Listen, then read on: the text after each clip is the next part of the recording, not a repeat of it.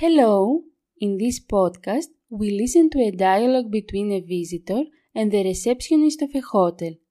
The visitor and his family have just arrived at the hotel and the receptionist gives him the necessary information.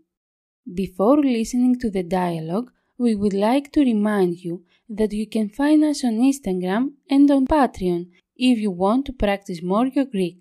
Let's listen to the dialogue now. Καλώς ήρθατε στο ξενοδοχείο μας. Σας ευχαριστούμε. Είμαστε η οικογένεια Ευαγγέλου. Έχουμε μία κράτηση για πέντε μέρες. Ναι.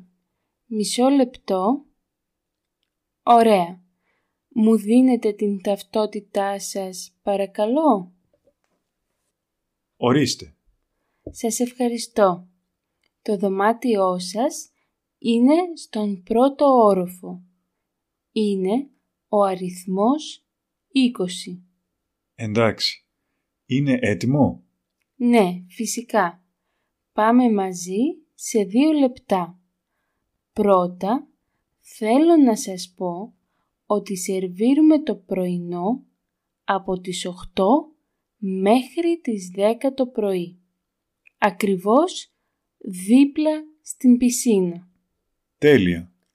Επίσης, εδώ έχουμε τον χάρτη για όλο το νησί και πληροφορίες για τις παραλίες, τα εστιατόρια και τα μαγαζιά. Σας δίνω και μία κάρτα με το Wi-Fi και τον κωδικό. Πολύ ωραία. Το ίντερνετ είναι σημαντικό. Τώρα είμαστε έτοιμοι. Πάμε στο δωμάτιο. Θέλετε βοήθεια με τις βαλίτσες; Ναι, ευχαριστώ.